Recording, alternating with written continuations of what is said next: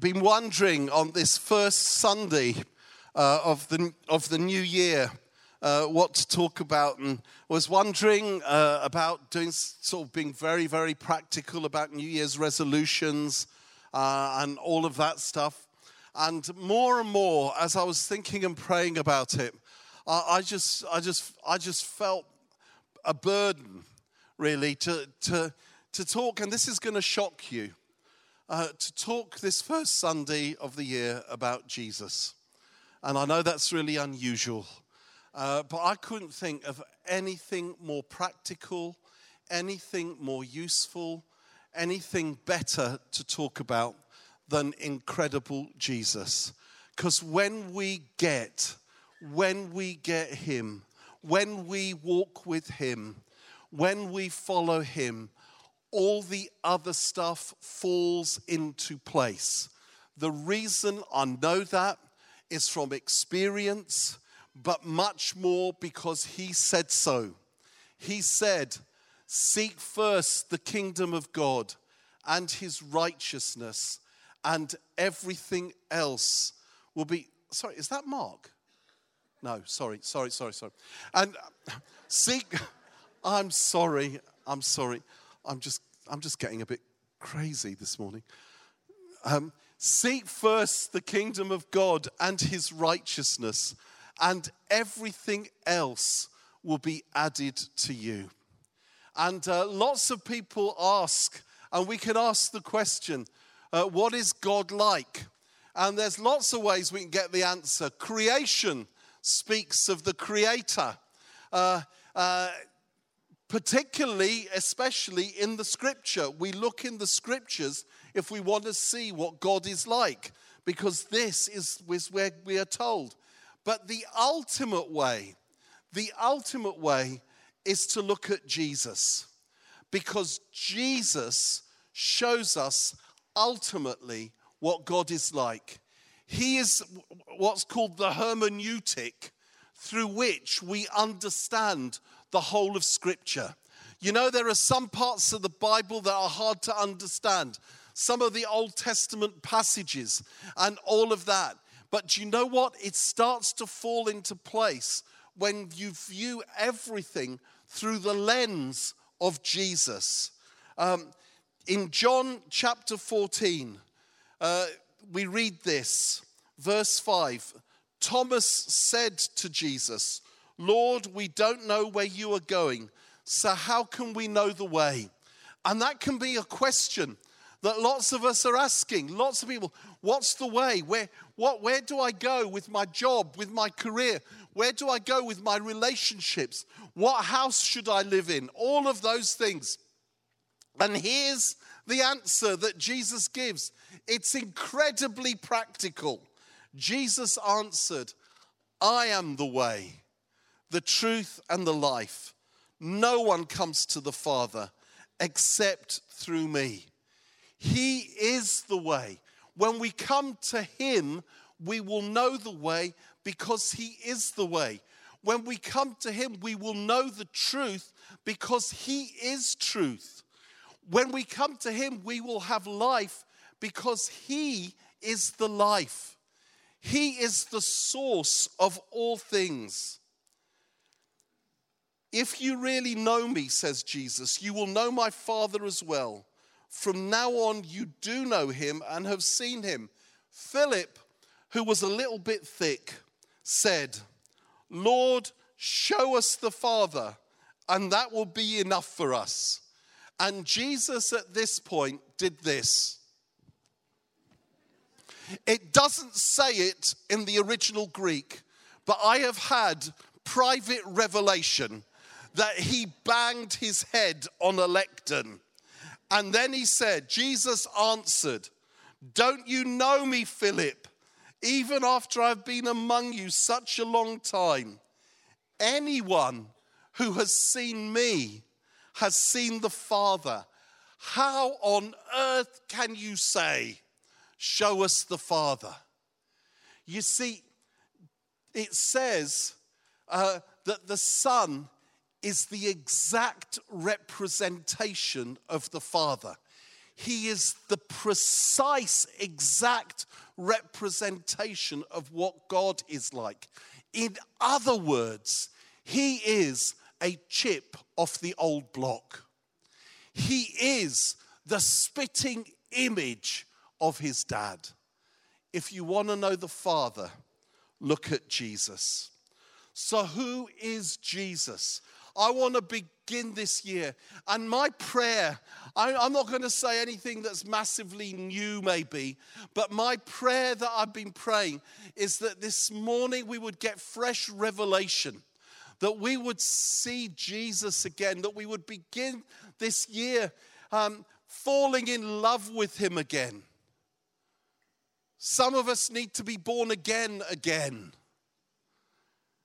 to come back to our first love, to, to, to burn with love. And we can't until we see Him. And the good news is, He always wants to reveal Himself to us. And the way I want to do this is uh, to look at Jesus, is to look at Jesus through Old Testament pictures.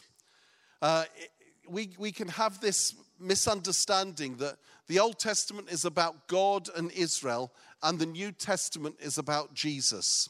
And uh, that's just so not true. The whole Bible is about Jesus. A great Swiss theologian called Karl Barth once said, Christ is in the Old Testament concealed and in the New Testament revealed. I want to suggest that that is true.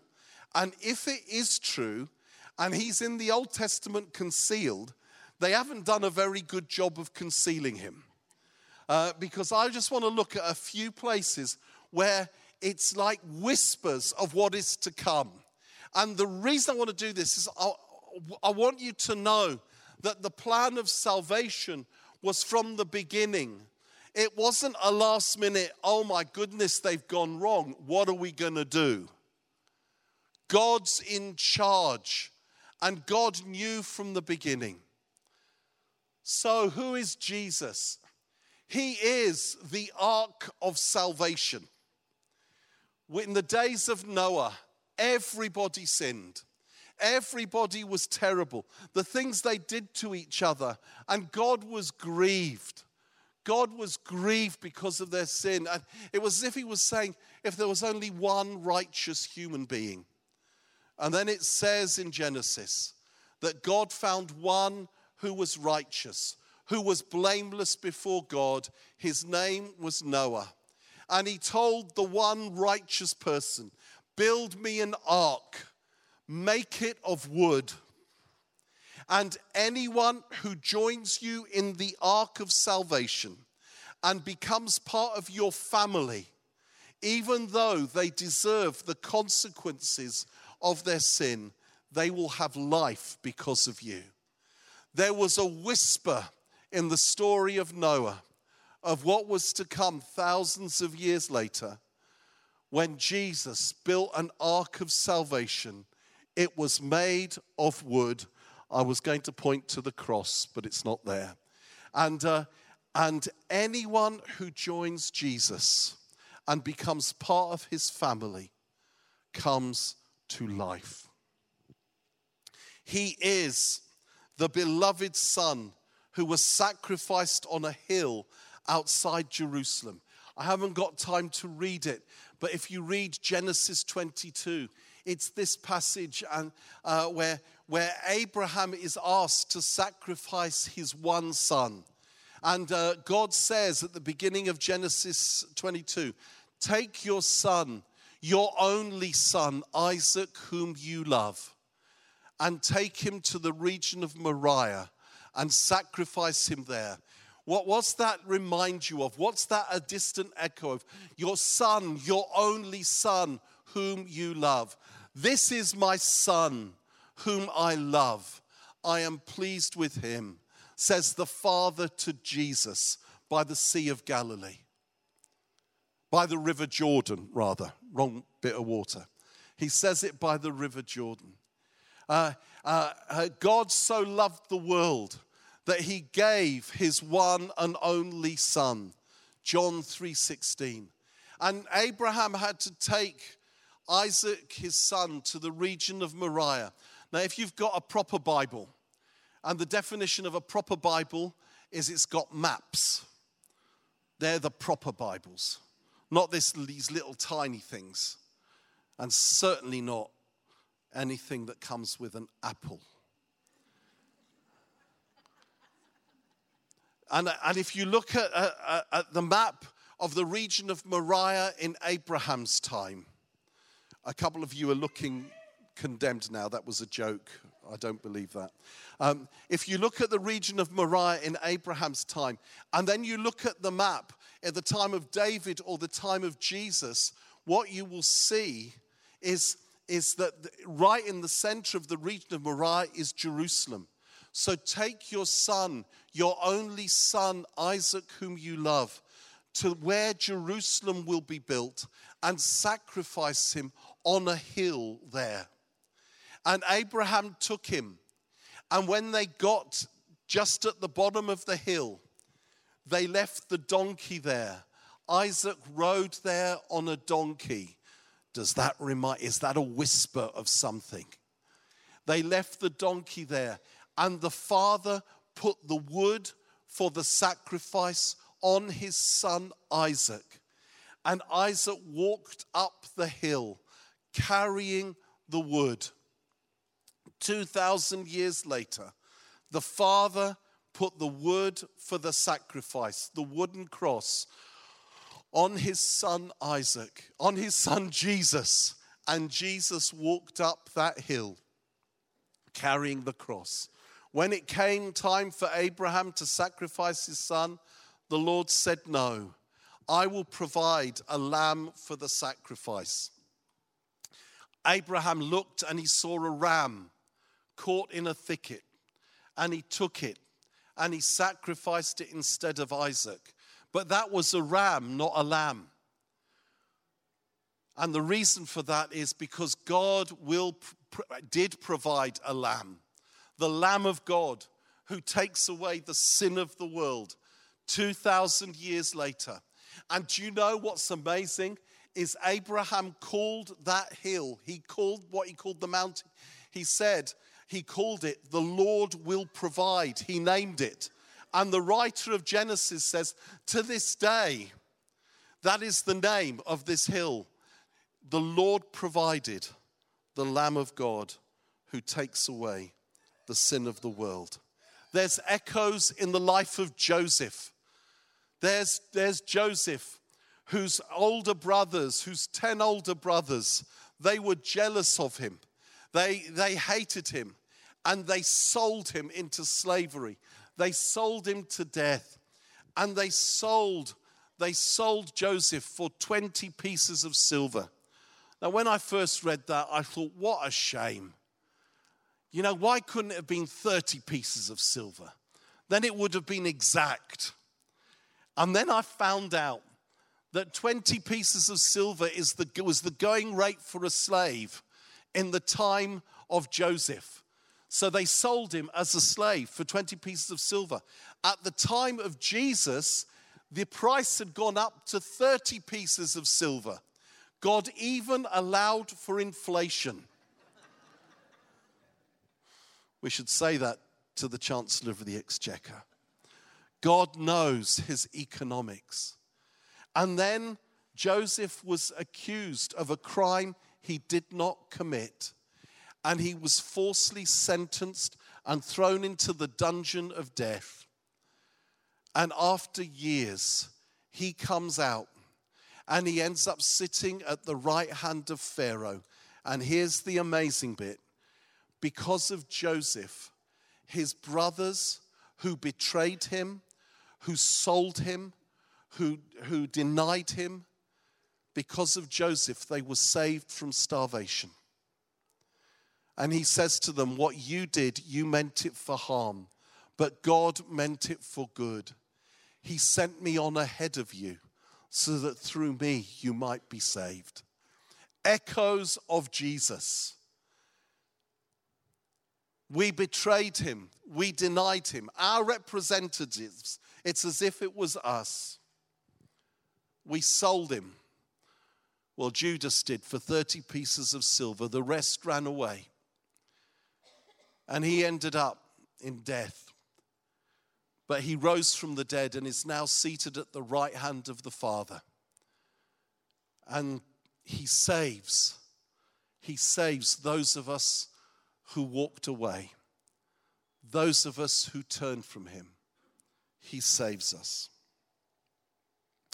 He is the suffering servant of Psalm 22 and Isaiah 53. I haven't got time, but please read Psalm 22. It was this if it was written for Jesus to sing on the cross. It begins with the words, My God, my God, why have you forsaken me? And it ends with the words, For he, the Lord, has done it. It ends with, It is finished. And it's got everything in between. Whispers of Jesus right through the Old Testament. In the Passover that the Jews would celebrate, they had to pick a lamb that was spotless without blemish. And Jesus is the Lamb of God who takes away the sin of the world. And do you know what Pilate said when, when before he handed him over to be put to death? He said, I find no fault in him. I find no fault in him, spotless without blemish. Jesus said, Satan has nothing on me. Nothing. And do you know what Satan is? He's called in the Bible the accuser of the brethren. In fact, the name, the word Satan means accuser. And it says day and night he accuses us. So that's his main weapon. Do you realize Satan's main weapon is not, is not a nuclear bomb? It's not anything like that. It's accusation. He kills us. It's his speciality. Really? You want to? He, he, he'll find anything. But on Jesus, he can't touch him. He has nothing on me. That's important for us, and I'll try and explain that later. I've been reading over the last couple of weeks the story of Jonah. An amazing story, an incredible story. God said to Jonah, Go to Nineveh and prophesy to them about their sin. And Jonah, being like some of us, he ran away from God's presence. He ran away and he thought he could get away by getting on a ship. How ridiculous. And there's a storm that comes. And uh, everyone on the ship is thinking, we're going to die. This is hopeless. They wake Jonah up. They say, Has this got anything to do with you? And he says, Well, actually, I'm running away from the presence of God. And they say, So it's your fault. And they say to Jonah, you can read all this in Jonah chapter 1. And, and they say to him, What do we need to do to you in order for us to not perish? And he says, Throw me overboard. And, um, and actually, you think, Well, that's a pretty good thing for Jonah to say. But, but when you're thinking about it, Jonah would have realized either we're all going to die or just I'm going to die. And so it, maybe it's better, I'll stand more of a chance the other side if I don't take everyone with me. So they throw him overboard. And as with the story, whether you believe it's a parable or really happened, he ends up in the belly of a fish for three days and three nights. And the story of Jonah is a whisper of Jesus. The difference is, Jesus didn't, like Jonah, run away from God's presence and God's will. Jesus ran to God's presence and God's will. Jesus, Jesus ran to the cross. Jesus was given over to death, like Jonah was given over to death in the fish. And Jesus spent three days in the grave so that we would not die because of our sin. Because Jesus was thrown overboard, we get to live. Jonah was running away to escape from God's will. Jesus was walking deliberately to fulfill God's will. And this is when it brings it to us. this is where it brings it home. We have a choice. We can either live, and this is really important. I don't know how many of you have made New Year's resolutions. I'll be honest with you, I've given up because they just depress me. I make resolutions, and by the end of the first week in January, I feel an utter failure. And when you get to my age, and it's happened every year, you think, I'm just not even going to try.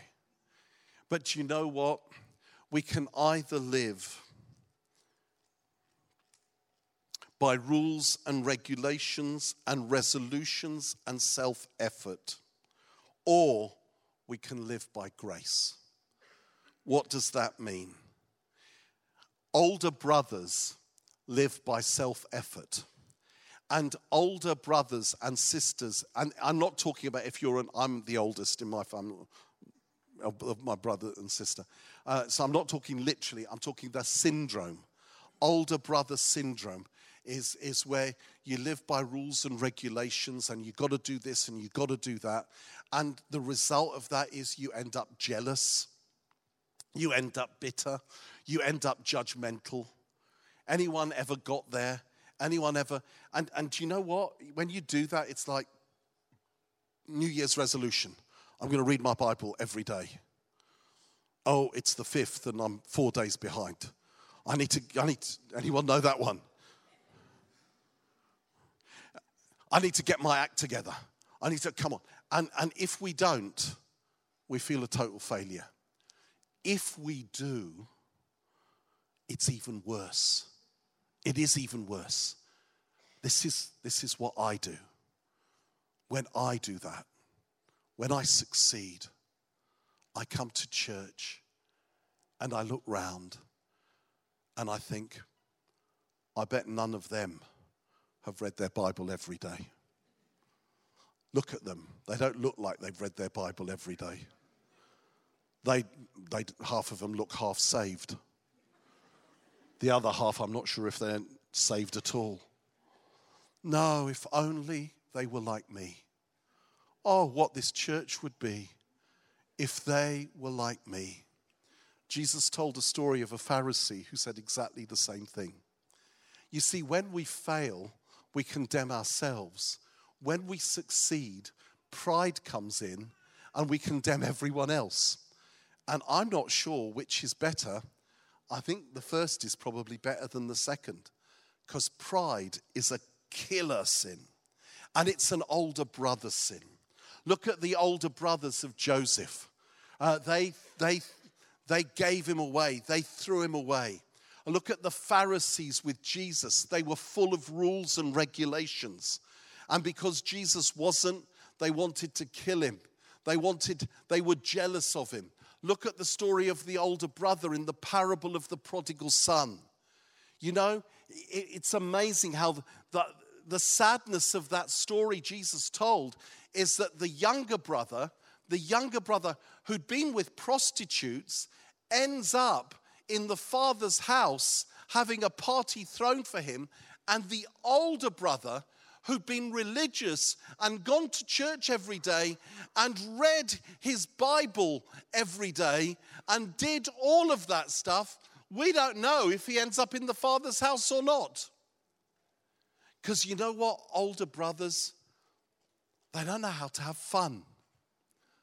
Older brothers don't have any freedom because they're slaves. There's no joy in being an older brother.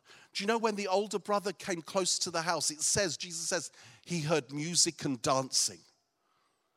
And his first response was, ah, oh, not, it wasn't, wow, music and dancing. There's a party, I'm going. His first response was, music and dancing. What's gone wrong? Why am I not there? And he won't go in. And it's slaves don't know how to have fun. Sons and daughters do. Sons and daughters do. This is serious. It's important we understand this. Do you know, I realized the last few weeks, you know, you, I keep hearing people saying, oh, I, I, want, I wish I was part of the New Testament church. I want to go back to the New Testament church. And every time I hear that, I want to shout at the person who says it Have you read about the New Testament church? Are you serious? You really want to go back there? You want to join the church at Corinth, where they wouldn't share their picnic, where there was utter sin, where there was utter selfishness, where, oh my goodness, you really want to go back there? And you know what? Paul got a bit cross with the church at Corinth. But do you know, of all the letters that Paul wrote, and all but one of them, he wrote to correct some problems. But of all the churches, do you know which one he was by far the most cross with? The Galatians. The Galatians, not the Corinthians who were doing terrible things, the Galatians who'd gone from grace to law. And he was like, You foolish Galatians, who has bewitched you? And he actually uses in quite lewd language. He says, at one point, he says, I wish that those who are telling you to go back to legalism, to go back to trying to keep rules and regulations, I wish that they would, that they would castrate themselves. Now, the NIV uses a politer word, but that's what it means in the original Greek. I wish he, he gets really cross because that kills our spirituality, it kills our faith. Romans 7, I've got to read this to you. This is, this is where we're at. Romans. They've moved it again. No, that's Romans, which is after Acts. There we are. Listen to this, what Paul says, Romans 7, verse 1. Do you not know, brothers and sisters, for I'm speaking to those who know the law, that the law has authority over someone only as long as that person lives? For example, by law, a married woman is bound to her husband as long as he is alive. But if her husband dies, she is released from the law that binds her to him. So then, if she has sexual relations with another man while her husband is still alive, she is called an adulteress. But if her husband dies, she is released from that law and is not an adulteress if she marries another man. So, what Paul says is he says to the Romans, Do you realize that you've been married to the law and the law is a terrible husband. Legalism, the law is the husband from hell. Why? Because the law is a husband that's always telling you where you've gone wrong. Anyone live with someone who's always telling them what they're doing wrong? Whatever they do, or oh, you could have done that better, you did that wrong. I live with someone who keeps on telling me all that. Do you know how depressing it is do you know what, what I do wrong? I live with me. And it's horrible when you live with that person. And they tell you, the Lord tells you all the time what you do wrong. And even worse than that, you can't argue with this husband because this husband is always right. The law is always right. So they're constantly condemning you and they're always right. And thirdly, they won't lift a finger to help you.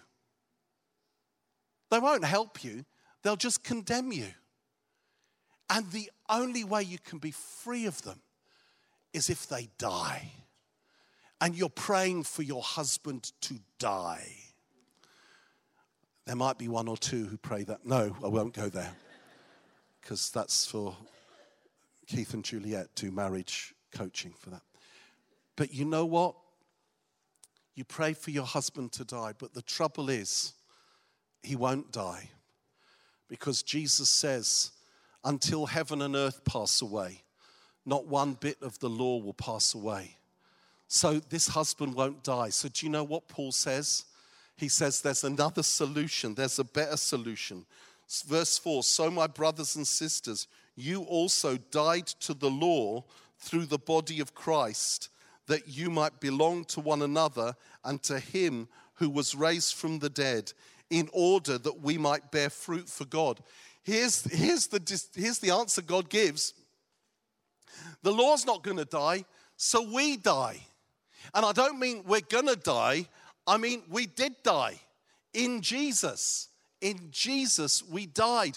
When He died on the cross, we died in Him. That's why Paul says to Galatians in 2:20, I have been crucified with Christ. Therefore, it's no longer I who live, but Christ who lives in me.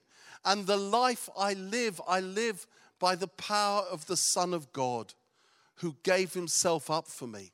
I have been when I was crucified with him so that I might live in him, so that I might live through him. And here's the, here's the great clue in that passage where Jesus talks about um, how the, the law won't die. He says, I haven't come to abolish the law, I've come to fulfill it. He is the fulfillment. And he is Joseph, the child of grace. He is. He is Jonah, who went down so that we might have life. We're found in Christ. Our new identity does not come by effort and earning, but as a gift. It doesn't come by effort or earning. When we try and earn His love, when we try and earn spiritual, it's never enough. It never works. And if we ever think it is, we become like the older brother and we want to dismiss everyone else and we're horrible.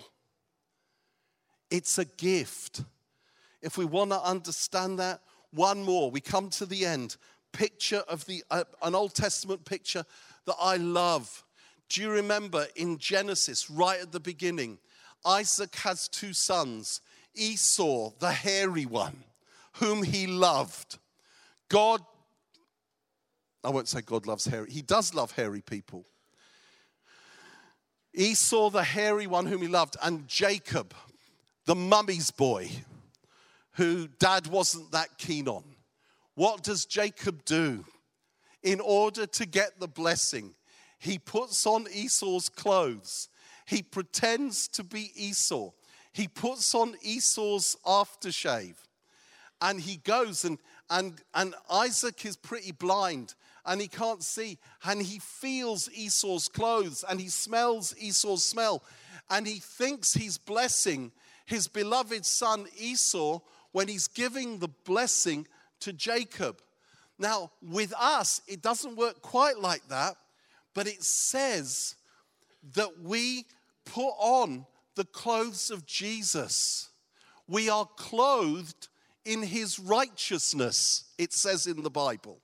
We are clothed in his righteousness. And so, our Father in heaven, who is not blind, who is not fooled, sees us in the clothes of his son's righteousness, sees us, and because, not instead of his son, but because of his son, he blesses us with every flipping spiritual blessing in the heavenly places in Christ because we are identified with him because who we are is, is, is in him and from him. And if that's for me, I'm not in. The Father gives us every blessing that He gives His Son. Now, we can love this and we can hate it. Some of us, we love it and hate it at the same time. Two years ago, a bunch of my friends some of whom had been to my house and seen it falling apart. I hadn't done anything to it in 20 years. The paint was coming off. In fact, not just the paint, I'm embarrassed to say, the plaster was coming off in places. There was damp and there was everything, and I hadn't bought a new anything, and nothing worked very well. And they got together and they all put money in. And then when I was in Australia, I knew they were doing something, but I didn't realize the extent. I was in Australia for three weeks. A whole bunch of them went into my house and completely redid it. And uh, uh, um, my friend Phil, um, his building company, they, they knock things down and they put things up, and, and they got me a, a fridge freezer that is my pride and joy. To be really honest, I don't care about anything else, but I have got the fridge freezer that I just look at it and I love it.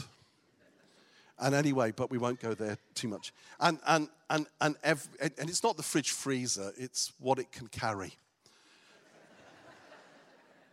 and, and I came back, and, and when I arrived back, um, I was really surprised. Andy, about six in the morning, came to Heathrow Airport to meet me, and he never does that. And it was like, why? And it was like, well, I just wanted to. And then he drove me to my house. Instead of dropping me off, it was like, I'll come in with you. And I was like, okay. And then I noticed as I opened the door, he put his phone on and he was videoing. And I went from room to room. And on the video, it's like, oh my goodness, oh my goodness, oh my goodness. And it was unbelievable. The change was unbelievable. And can I say, I loved it. I loved it. But there was also a bit of me that hated it. And the bit of me that hated it was the bit that kept saying, But I can't pay them back. What can I? This is so over the top. This is so extravagant. I owe, how can, I, I've got no chance. I can't do this to their houses. I can't, I can't pay them back. And I had to come to the place of that's not the point. Learn to receive. And when we understand the gospel, the tragedy can be when we think we've got to pay him back. We can't, we never will. Receive it as a gift. Receive it as a gift. If you get this, it's the best start to the year. Absolutely finish. Know I said this is it. The way we change is to look at Him. The law, legalism, pushes you with its demands. Jesus pulls you with His magnificence and His beauty. He draws you. Being pushed never works. Being pulled and drawn and wooed by his magnificence and beauty is what changes us. Resolve this new year to meditate on him, to seek him, to seek first his kingdom and his righteousness, and all the rest will be added. Seek the rest and you'll miss the rest. Seek his kingdom and his, his righteousness, not us, his righteousness, and the rest will be added. Don't look in, disaster. Don't look out at other people, not much better. Look up, look up at him. That is how change comes. That is where joy comes. And that's where we're meant to be a people of joy.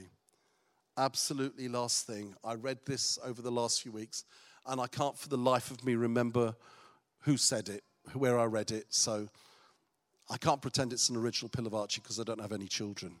But somebody said that um, they had a four year old daughter, and she was naughty.